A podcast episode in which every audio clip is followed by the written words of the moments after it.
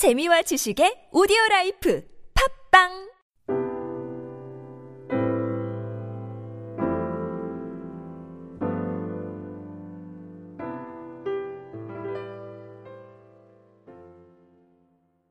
예, 제가 아, 그동안 선교지를 다니면서 성령의 은혜를 많이 체험했습니다. 예, 그러면서 이제 예, 제가 깨달은 말씀은 사도행전 1장 8절 말씀 오직 성령이 너희에게 임하시면 너희가 권능을 받고 예루살렘과 온 유다 사마리아 땅끝까지 이르러 내 증인이 되리라 이 말씀을 예, 이렇게 선언적인 의미로만 받아들였어요. 그런데 예, 선교지를 다니면서 이 말씀이 정말 살아 역사는 하나님의 말씀이라는 사실을 깨닫게 되었습니다. 그래서 선교라는 것은 성령의 능력을 받지 못 하면 정말 이 선교할 수가 없습니다. 그래서 우리 선교사님들이 또 우리 목회자들이 다 성령의 충만함을 받아서 선교를 해야 한다는 사실을 깨닫게 되었습니다. 제 자신이 목회를 하면서 이렇게 성령의 은혜를 받고 또 제 목회가 이렇게 변화하는 그러한 시간이 있었습니다. 오늘 우리가 읽은 이 본문은 바울이 3차 전도 여행을 하면서 예배소서에서 겪은 사건입니다. 그래서 그가 예배소서에서 제자들이 있다는 소식을 듣고 그들을 만나게 됩니다. 그래서 만나자마자 바울이 그들에게 질문하는데 1절, 2절을 한번 더 읽어보겠습니다. 1절, 2절을 한번 더 읽어보겠습니다.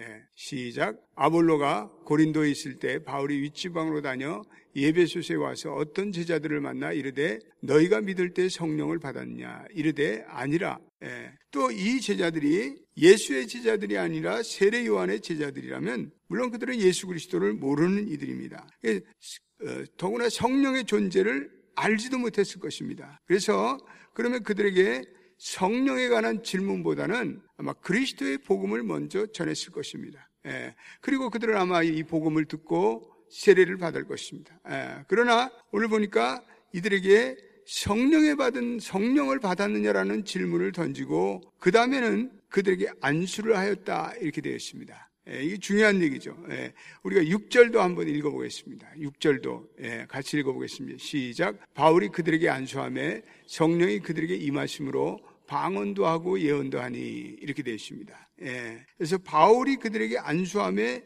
성령이 그들에게 임하심으로 그들이 예언도 하고 방언도 하였다. 예, 그래서 이때 안수함이 물세례의 내용, 즉 신앙의 고백으로 인한 성령 강림을 의미한다면 그냥 사도행전 기자가 단순히 바울이 그들에게 세례를 주니까 성령이 임했다 이렇게 표현하면 충분합니다. 그런데 오늘 그들에게 안수할 때 성령이 그들에게 임하였다 이렇게 얘기하고 있습니다. 거기에 6절에 성령이 그들에게 임하였다라는 것은 영어로는 Holy Spirit come upon이라는 단어를 쓰고 있습니다. 예. 이 성령이 임하였다라는 단어는 대단히 중요합니다. 예. 보통 이제 예, 성경에 보면 성령이 성령을 받았다. receive the Holy Spirit 이렇게 얘기하는 데가 있고 이 성령이 어, the Holy Spirit come upon 이건 성령이 외부에서 임하는 것을 얘기합니다. 예.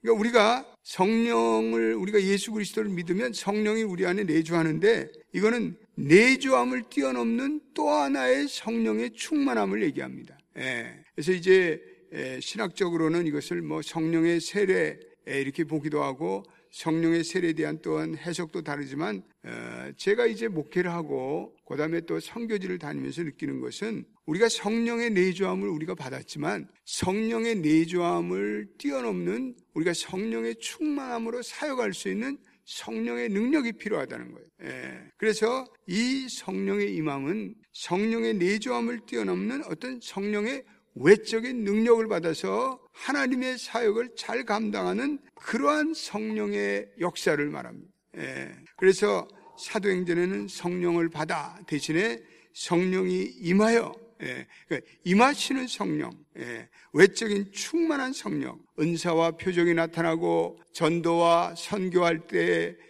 우리가 받아야 할 그러한 성령의 능력을 얘기하고 그래서 성, 이 성경에서 성령 충만이 두 가지 종류로 나타나는데 첫째로는 우리의 삶을 날마다 성화시키는 성화시키는 존재론적인 변화의 성령이 있습니다. 예, 이거는 성령의 내적 충만이라고 할 수 있죠. 따라서 합시다. 성령의 내적 충만. 예, 이거는 갈라디아서 5장 22절과 23절에 나타나는 성령의 열매와 관련되어 있습니다. 그런데 오늘 본문에 보니까 이것은 또 다른 성령의 충만이 있는데 이것은 외적인 충만함. 이거는 하나님의 사역, 선교, 그리고 전도, 그리고 증, 증인됨, 이러한 사역을 효과적으로 감당할 수 있도록 주어지는 능력과 은사가, 은사와 관련되어 있습니다. 이것은 특별히, 고린도전서 12장에 나타난 성령의 아홉 가지 은사와 관련되어 있습니다. 에, 지혜와 지식, 병고침, 그리고 어, 에, 믿음, 능력 행함, 예언, 영들 분별, 방언, 방언으로 통변하는 것 이런 외적인 아홉 가지의 사역을 잘하는 은사와 관련돼서 나옵니다. 그래서 우리가 성령 충만하다 그러면 우리가 이 성령 충만을 이원적인 의미로 우리가 생각하는 것이 좋습니다. 하나는 우리가 성령의 내주함을 받아서 우리가 날마다 날마다 우리의 존재가 성령으로 성화되는 존재론적인 성령의 열매가 맺는 것. 예. 또 하나는 우리에게 능력과 은사를 주심으로 우리로 사역해 하시는 외적 충만의 은사가 필요합니다. 그래서 우리에게 성령의 불도 필요하고 말씀의 빛도 필요해요. 예. 그래서 많은 교회들이 이 교회가 어떤 교회는 성령 중심의 교회, 뭐 순복음 교회라든지 뭐, 예. 또 어떤 교회는 말씀 중심, 그냥 장로교회, 정, 전형적인 장로교회. 그래서 그냥 성령이라면 설교도 안 해. 말씀도 거기에 전하잖아요. 또 이쪽에 너무 성령, 성령 해가지고 말씀이 없어요. 예. 그러나 이 말씀의 깊이가 없는 능력은 감정적이가 심해요. 예. 분별력이 약해요. 그런데 또 능력이 없는 교리나 가르침은 몸이 건조하고 영적으로 무건, 무감각해요. 그래서 능력과 진리가 같이 나요. 같이 나타나요. 행동과 언어가 같이, 경험과 체험이 같이 나타나야 돼. 예, 경험과 해석이 같이 조화를 이루게.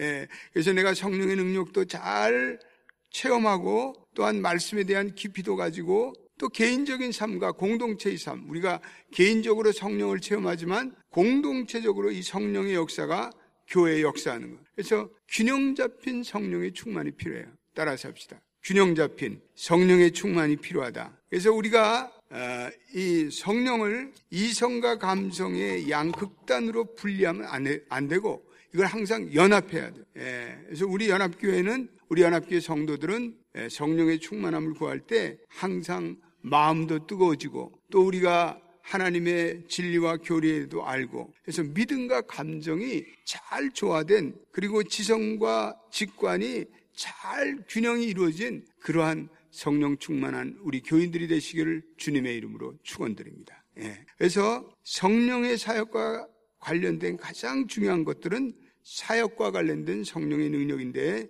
우리 교회 같이 선교를 많이 하는 교회들은 교인들이 성령의 능력을 받아요. 그래서 능력을 받아서 이 성령의 능력을 가지고 선교제에 나서 복음을 전하고 또 다니면서 전도하고 어, 그래야 돼요. 특별히 구원받은 사람은 하나님의 소명적인 사역을 위해서 권능을 받아야 돼요. 이것이 바로 사도행전 1장 8절에 성령이 너에게 임하시면 권능을 받고 예루살렘과 유다와 사마리아 땅 끝까지 이르러 어, 내 증인이 되리라 이렇게 말씀하고 있습니다. 예. 그래서 이 우리 성도들이 전도와 선교의 사명을 받은 사람들은 전도하고 선교하는데 필수적인 도구는 이건 성령의 능력으로 무장하는 거예요. 예. 그래서 성령의 권능 없이는 우리가 전도할 수 없고 또 그래서 선교지에는 성령의 능력이 많이 나타납니다. 예. 그래서 어, 우리가 특별히 하나님의 자녀들은 불같은 성령의 능력을 체험하고 성령은 시험과 환난 가운데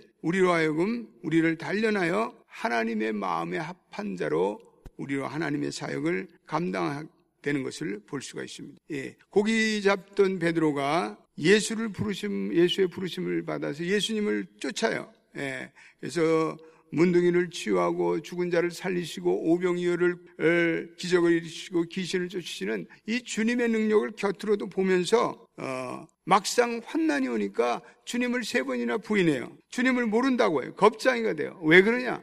성령의 능력을 받지 못했기 때문에 그래요. 예. 성령의 능력을 체험도 못하고 인도하지 어, 인도함도 받지 못하니까 육신적인 믿음의 수준을 벗어나지 못해요. 그러나 베드로가 마가이 다락 방에서 이 120명의 성도들과 함께 기도하다가 성령 충만함 받으니까 온전한 성령의 사람으로 변하잖아요. 예, 육신적인 사람이 초자연적인 사람으로 변해요. 성령이 베드로를 장악하니까 그래요. 예, 그래서 그때부터 성령의 언어를 구사해요. 그러니까 성령의 언어로 설교를 하니까 하루에 3천 명이 회개하고 하나님께로 돌아오는 놀라운 역사가 예, 베드로가 성령 충만한 사도로서 이 사도행전 후반부터 그는 아주 놀라운 성령의 역사를 받는 것을 볼 수가 있습니다. 그래서 베드로가 오순절 다락방에서 세 가지를 봤는데 베드로가 첫째는 담대한 사람이 되고 둘째는 능력 있는 설교자가 되고 셋째는 베드로가 사역할 때마다 성령의 역사가 나타나고 죽은 자를 살리고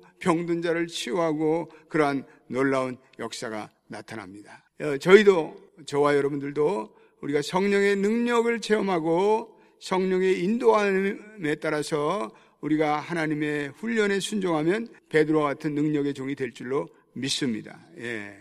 우리 교회가 이렇게 오늘날 교회들이 능력이 사라져, 능력이 사라져. 예. 여러 가지 교회들이 이렇게 은혜가 무슨 뭐 어, 컨퍼런스니 무슨 뭐 이런 것들은 많이 하는데 신자들에게 구원의 능력이 나타나지 않아요. 예, 회심을 촉구하는 설교 가운데 사람들이 회개하지 않아요. 사람들의 마음이 더욱더 강팍하지 않아요. 예, 그리고 교회가 세속적이고 불신앙적인 삶에 대해서 교인들이 별로 갈등하지 않아요. 이거는 성령의 능력이 점점 점점 사라지는 거예요. 예, 우리 연합교회는 예, 그래서는 안 되겠어요. 예, 그래서 이번에 우리 고만호 목사님의 집회를 계기로 우리가 다시 한번 성령의 능력을 회복하고 또 하나님의 구원의 능력을 회복해서 우리가 선교하고 우리가 전도하고 또 이 시대에 하나님이 주신 우리의 사역을 잘 감당할 수 있는 그런 능력의 집회가 되기 위해서 저와 여러분들이 계속해서 기도로 준비하며 이번에 우리 연합교회 성도들이 큰 성령의 은혜를 받는 귀한 역사가 일어나기를 주님의 이름으로 축원드립니다. 우리가 이 시간에 한번 같이 기도하겠습니다. 여러분들이 그 기도 제목 오늘 다 받았을 거예요. 그걸 한번 열어보세요. 예, 조금 불을 조금만 환하게 해보세요. 그래서 오늘 우리가 이 기도 제목을 가지고 기도할 때 성령 축제에 참여하는 성도들을 위해서 첫째로는 회개의 영이 임한 성령은 우리를 회개를 촉구하는 그러한 영입니다. 예, 그래서 우리 교인들이 회개의 영이 임하여 영육의 치유와 회복을 많은 교우들이 이 예, 영육의 피폐함이 있어요. 예, 병든 자들이 많고 또 마음에 상처 입은 자들이 많고 시험 받은 자들이 많은데 그런 영육의 치유와 회복을 경험하는 축제가 될 수 있도록 또 우리 구원의 감격과 소명이 회복, 첫사랑을 잊어버리는 많은 사람들이 있습니다. 우리 첫사랑이 회복될 수 있도록 또 교회가 교회와 가정과 직장과 사회의 변화를 일으키는 우리 능력 있는 그리스도인 되도록 말씀과 성령으로 무장되어 우리 연합교회가 새로운 비상을 준비하는 그러한 축제가 되도록 우리 합심에 세 번 부르짖고 우리 이 기도 제목을 위해서 기도하겠습니다. 주여, 주여,